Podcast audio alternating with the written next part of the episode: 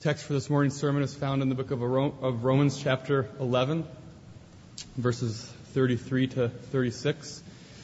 And you can find it in the Pew Bible in front of you on page 947. Romans 11, starting at verse 33.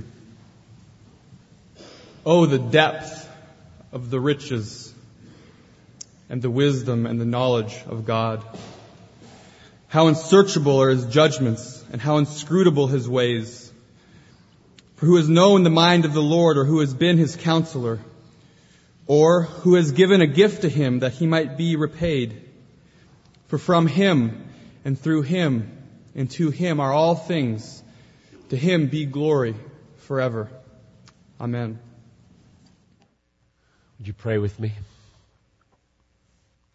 Say it again, Lord. Hallelujah. Hallelujah. Hallelujah to the Lamb. We want Christ to be exalted in this room. From you and through you and to you are all things. And now to you be the glory, now and forever and ever. Take the glory away from us. Not to us, O Lord, not to us, but to your name give glory. In this room where anybody is longing for the glory themselves, show them the superior joy that comes from letting it go to God where it belongs. So come in power now and do your mighty work as you have been already. In Jesus' name I pray. Amen. Today we complete a six-year journey through Romans 1 to 11, which we began in April of 1998. We've seen the terrible condition of our own hearts and the hearts of all humanity in chapters 1 through 3 verse 19. We've seen the unspeakably magnificent work of God in Jesus Christ on the cross and in the resurrection as He has provided a righteousness for us and a great substitution punishment for us in chapters 320 through the end of chapter 5. We've seen the magnificent work of the Holy Spirit in sanctifying the body of Christ and in knitting us together with Christ and in conquering the power of sin and in plugging us into absolute security of the love of God from which we cannot be separated in chapters 6, 7, and 8. And then we've seen a magnificent display of redemptive history in chapters 9 to 11 where God has defended by His apostle His own sovereignty and His promise keeping faithfulness and covenant keeping reliability. And Paul came to the end and he said, God has now consigned all men to disobedience that he may have mercy upon all. And Paul launches spontaneously into his praise and wonder. Oh, the depth of the riches and the wisdom and the knowledge of God. How unsearchable are his ways and how inscrutable are his judgments. Who has known the mind of the Lord so as to be his counselor? Who has ever given a gift to God so that he could be repaid? No, nobody. Because from him and through him and to him are all things. To him and him alone forever be the glory. That's where we're supposed to end flying, as it were, on the wings of affection and wonder and amazement and praise with Paul up into God, further up and further in, giving Him glory, giving Him praise, laying aside any thought of giving to Him, and only receiving and receiving and receiving from His bounty forever and ever, so that the giver will get the glory. That's where we're supposed to end, almost. Because there's five more chapters to go. And they they are very practical chapters. And I just want to mention it now because it's no accident that the bridge between the massive, deep, God exalting theology of chapters 1 to 11 and the nitty gritty, practical, daily, love your neighbor kind of chapters 12 to 15. It's no accident that the bridge is worship. It's no accident that the bridge is doxology. It's no accident that the bridge is wonder and amazement and mouth shutting, stunned. Oh, the depth of the riches. The reason that's not an accident is because all of that practical obedience that Paul is now ready to unfold for us, he calls worship. Offer your bodies a living sacrifice, which is your spiritual service of worship, because you have seen the mercies of God. I beseech you by the mercies of God, present your bodies a living sacrifice, which is now your other kind of worship. We gather here once a week to do this, and this is godly, this is God honoring, this is right, this is good, this is not all. There comes then chapters 12, 13, 14, which is all about Monday, Tuesday, Wednesday, Thursday, Friday, Saturday, Sunday afternoon. It's all about life. And the bridge from theology to this practical life is doxology because Christian morality is not willpower religion. Christianity and its morality is not, well, God has authority to tell us what to do. I better grit my teeth and do what He says so that I can go to heaven. That's not Christianity or Christian living. Christian living is the spillover of worship. It's the practical outworking of a heart stunned by a glorious, sovereign, saving God. Or it's nothing. Worse than nothing. Pharisees were worse than prostitutes. So, we're not there yet. I want to linger a little longer, like 30 more minutes, with this wonder that the apostle Paul feels in verses 33 to 36, where we saw last week he begins with, Oh, the depth of the riches and the wisdom and the knowledge of God. No matter how far down you go into the depth, you can't get beneath God. You look for explanations beneath explanations beneath explanations and all you get is God. There are no explanations for anything, anything beneath God. And there are no purposes higher than the glory of God. So as high as you go, all you're gonna get is God.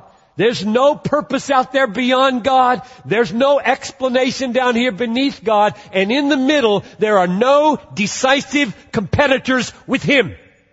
None.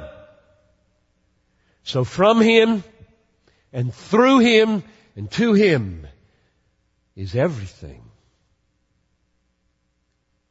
Which leads then to verse 35. Who has given a gift to him that he should be repaid? And the answer to that question is nobody. You can't give anything to God he doesn't already have, and therefore you can never put him in your debt.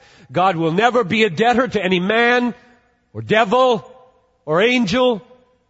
He owes nobody anything ever. Never does God owe you anything. Which leads to verse 34 a specific instance of what he doesn't receive? Who has known the mind of the Lord or who has been his counselor? Answer nobody. One specific instance of what you cannot give God is advice. We'll be back to that, which leads now to verse 33, second half of the verse. If all things are from him and all things are unsearchably deep and you can't give God anything, and you don't know his mind well enough to give him any advice, is it any wonder that we are sometimes bewildered, confounded, perplexed, and have to say, Oh, how unsearchable are his ways and how inscrutable are his judgments. That's not a surprise that my mind cannot get itself to the bottom of God or all the way around His infinite circumference. Which leads then finally to verse 36, to Him be glory forever. Are you happy about that? You must willingly give Him all glory or one day you will unwillingly glorify Him by your damnation. I'll say that again. You live in a, a short time in which mercy is flowing to you. This service is one of them. And opportunity is wide for you to give God glory by receiving mercy from Him. And if you choose to get glory for yourself and not to give it to Him, you will one day give it to Him through being damned by Him. He will vindicate His justice and wrath by sentencing you to a just eternity in hell, and you will never be able to rob Him of His glory. Well, that's the outline of the message that I just walked through with you. Let me give it to you in short form and then back up and preach it. Number one, all things are from Him and through Him. Point number two, nobody can give Him a gift. Point number three, therefore you can't give Him any advice. Point number four, His ways are inscrutable, His judgments beyond our finding out. And point number five, therefore let us all gladly give Him all the glory and keep none of it for ourselves. Let's take those one at a time. Number one, from Him and through Him. I'm at verse 36. From Him and through Him are all things. I'll get to to Him. That'll be the last point. But let's just take from Him and through Him. I take that to mean that the ultimate origin and the ultimate explanation, the ultimately decisive reason for being for all things, no exceptions, is God. Everything is dependent for its existence on God.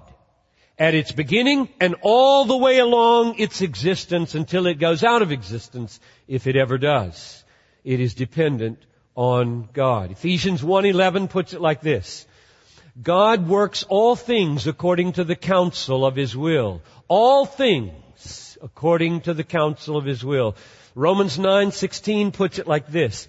So then, it depends not on human will, but on not on human exertion or will, but on God who has mercy. Proverbs 16:33 puts it like this. The lot, now we don't use lots anymore. We would say dice. The dice are cast into the lap. We don't throw them into the lap. We throw them on a casino board. So the dice are cast in Las Vegas and every decision is from the Lord.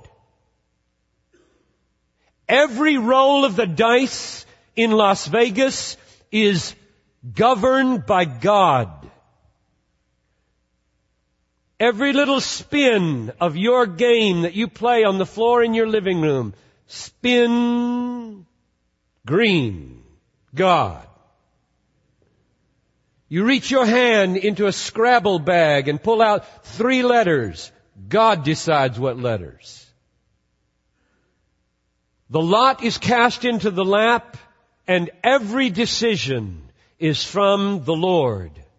All things from Him and through Him. No explanation for dice or anything beneath God. Which raises lots of questions, doesn't it? The devil is not co-eternal with God. The devil is not ultimately independent of God. His existence is from God and through God, and at any moment, God with no injustice to anyone could put him out of existence. The devil is doomed. He will never be saved. Therefore, his being sustained in existence is not to give him a chance to be saved. Therefore, God has other reasons for letting him exist with all his massive misery producing power. He is sustained in existence by the living God. Every decision the devil undertakes and makes, God sees it coming and knows it beforehand, and therefore, since God does nothing whimsically or capriciously, has a purpose for every decision He's allowing Satan to make at this very moment everywhere in the world. From Him and through Him are all things. And nobody frustrates his ultimate designs. Now, is there any qualification to that? Yes, there is. Let me read for you 1 John 2:15 and 16. Do not love the world or the things in the world. If anyone loves the world, the love of the Father is not in him. For all that is in the world, listen carefully to this. All that is in the world, the desires of the flesh, the desires of the eyes, the pride in possessions, is not from the Father but is from the world. All things are from Him. The desires of the flesh and the desires of the eyes and the pride of life are not from the Father. So, what does he mean? And what does Paul mean? I take this to mean that sin does not come from God's nature. That is, sin is not an extension or an aspect of God's nature or character. God is holy. There's no unholiness in God. God is light, and in Him there is no darkness at all. There's no sin in God, no evil desires in God, no lust in God, no greed in God. There is no sin or darkness or unholiness in God's nature or in God's character. Therefore, they do not come from His nature or His character as an extension of that nature, an aspect of that nature. Sin can be from God and through God in the sense that God is its ultimate reason for being. That is, God wills that sin be without himself sinning. And therefore, all things are from him in the sense of ultimate explanation ultimate cause, decisive reason for being, but not from Him as any aspect of His nature or any aspect of His character or any extension of who He is in His essence. Let me try an illustration for you. Children, listen, this may work for you too. You can get a black eye in two ways. More than two. But two in this illustration. You can take a syringe full of black dye and inject it in your eyebrow. And it drain down all through your blood vessels and make your eye black.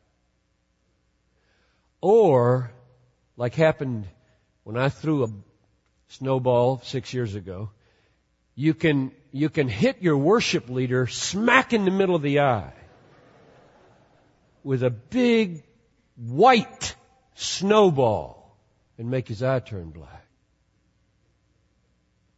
You get it? There are two ways that sin can happen. Two ways that evil desires can come into being.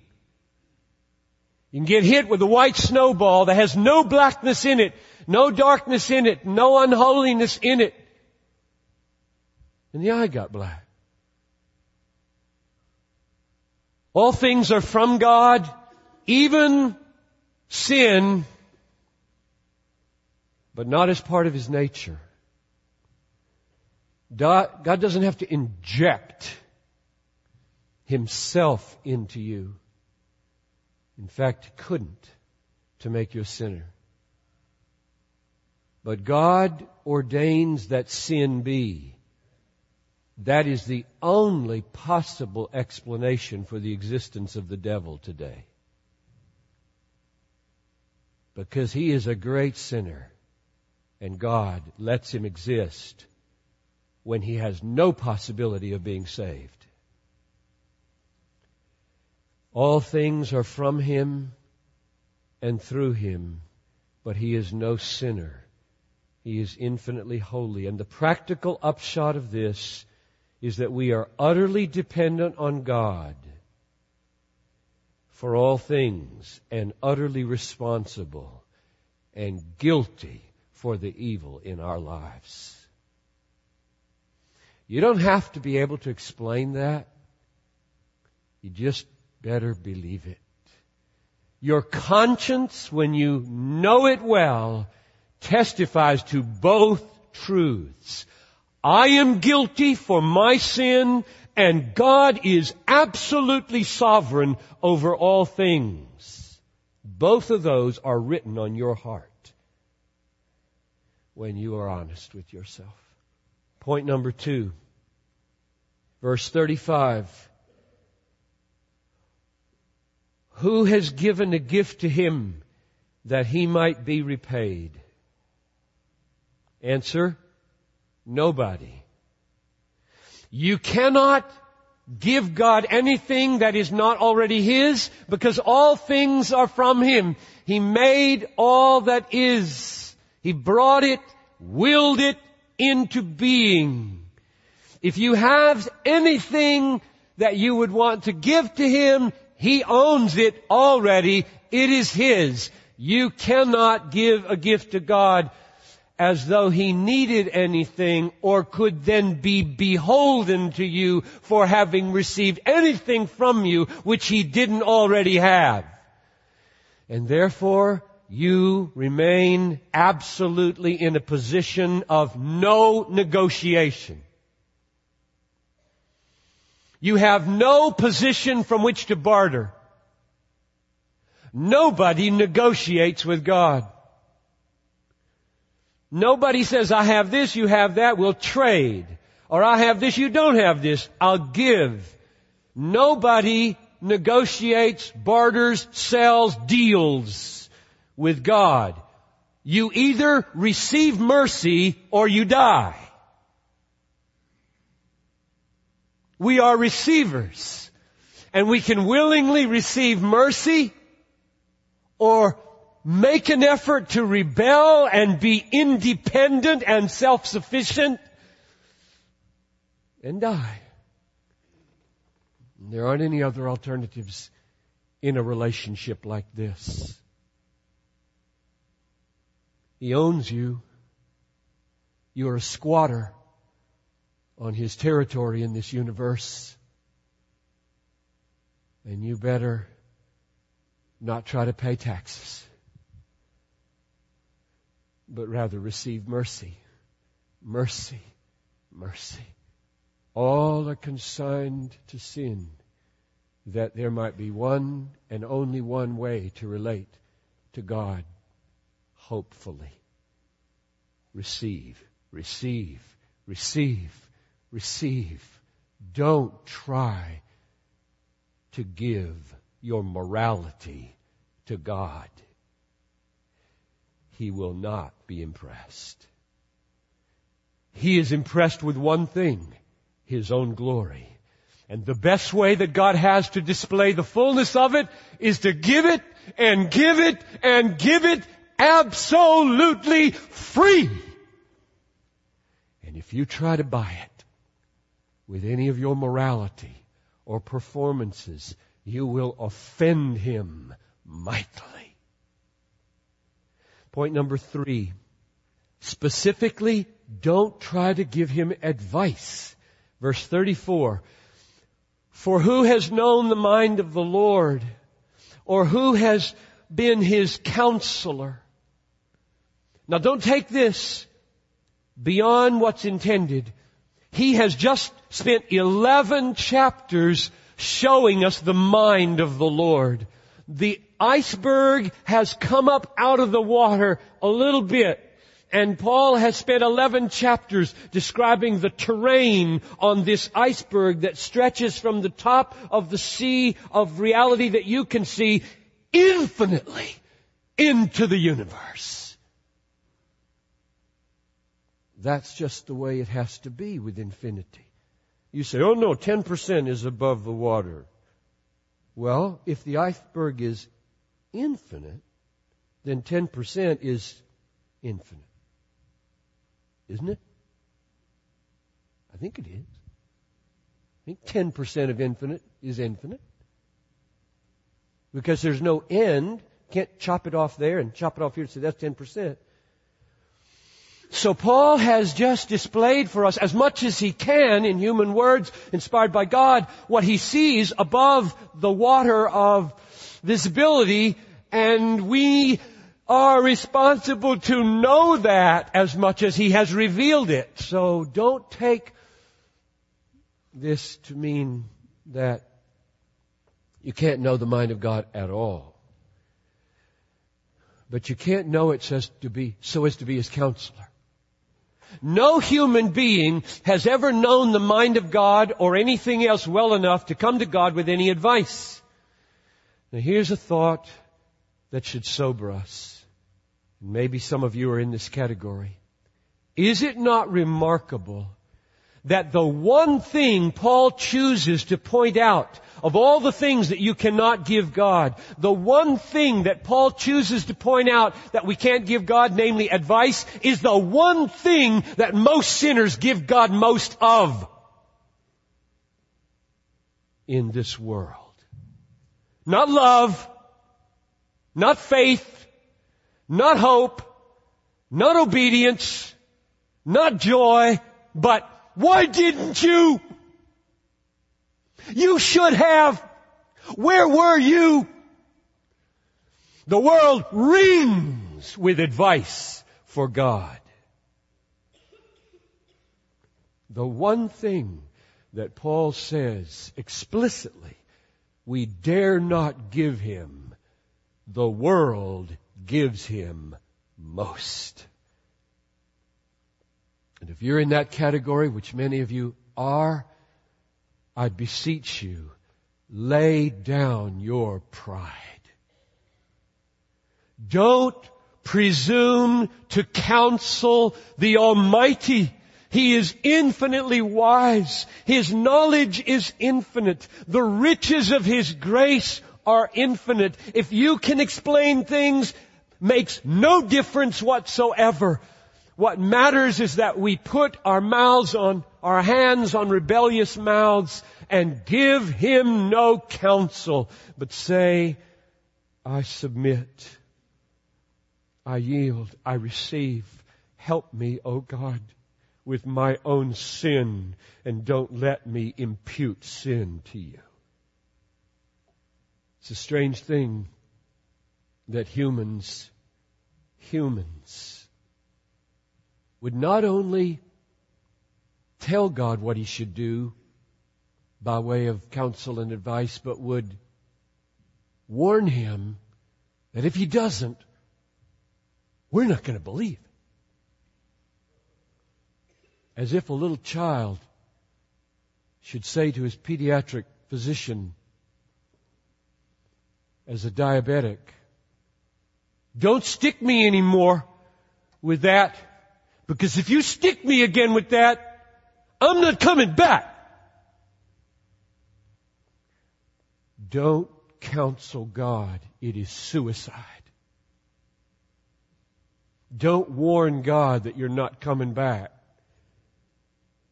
because it is suicide. Point number four.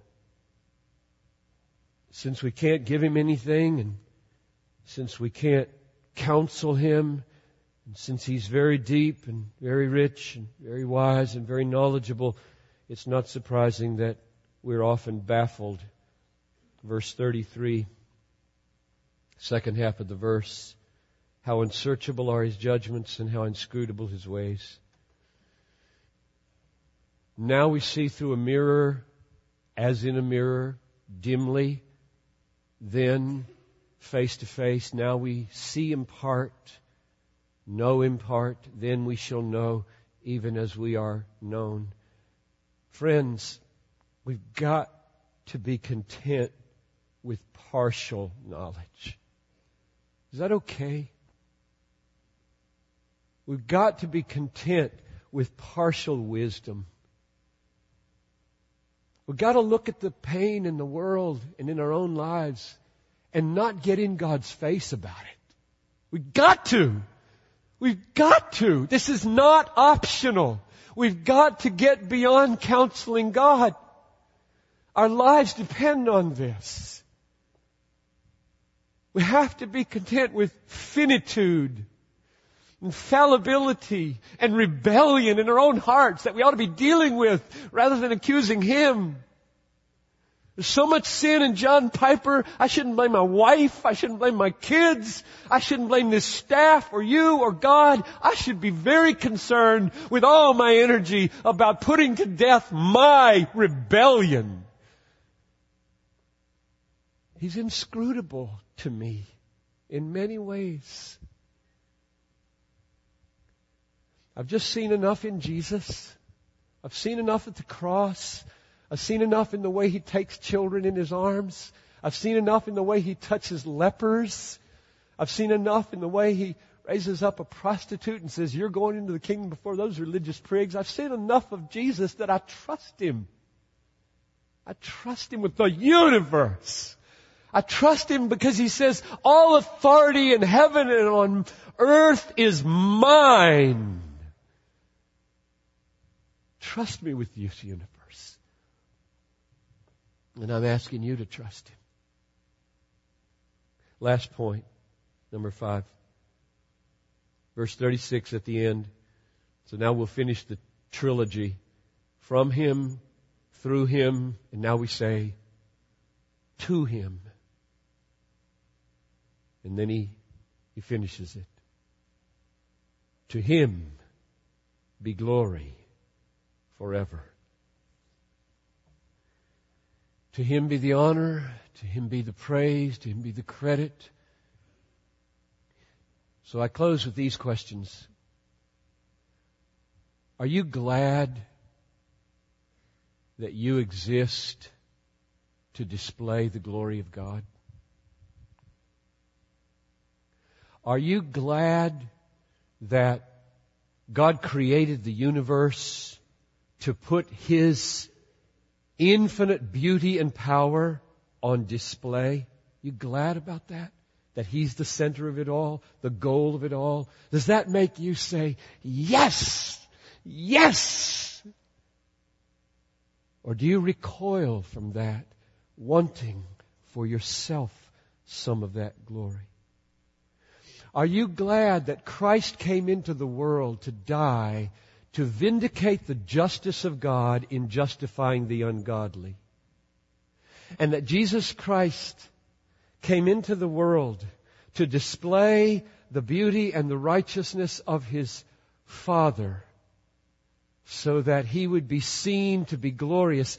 That Jesus, are you glad that Jesus Christ came into the world to repair all the injury that you and I have done to the reputation of the glory of God. Are you glad Jesus came to do that? Or are you all wrapped up in, I want to get out of hell, that's all I want. I just want relief from my psychological guilt. That's all I want. I just want a better marriage. That's all I want. Or are you drawn out when you hear these things? When you hear these things, are you drawn out to say, oh yes, I am glad that Jesus Christ came into the world in order to vindicate the justice of God in doing the impossible, namely justifying the ungodly John Piper. And I am so glad he came into the world to repair all the injury that I have done to the reputation of the glory of God by preferring television and food and family and job and vacation and toys to Him. What would I do if Christ had not repaired the injury that I do to God every day by trampling His glory in my half-hearted love for Him? Are you glad that the glory of God has been vindicated by the work of Christ? That make you say yes inside? Or do you just want to go home and watch television? This is why God created the universe, why He ordained history, why He sent the son, why you exist. He did it so that people would see Him in His beauty and power and magnificence and savor spiritually, taste and see that the Lord is good and glorious and powerful and magnificent and just and merciful and kind and true and reliable. See these things with the eyes of your soul. Taste them with the taste buds of your heart.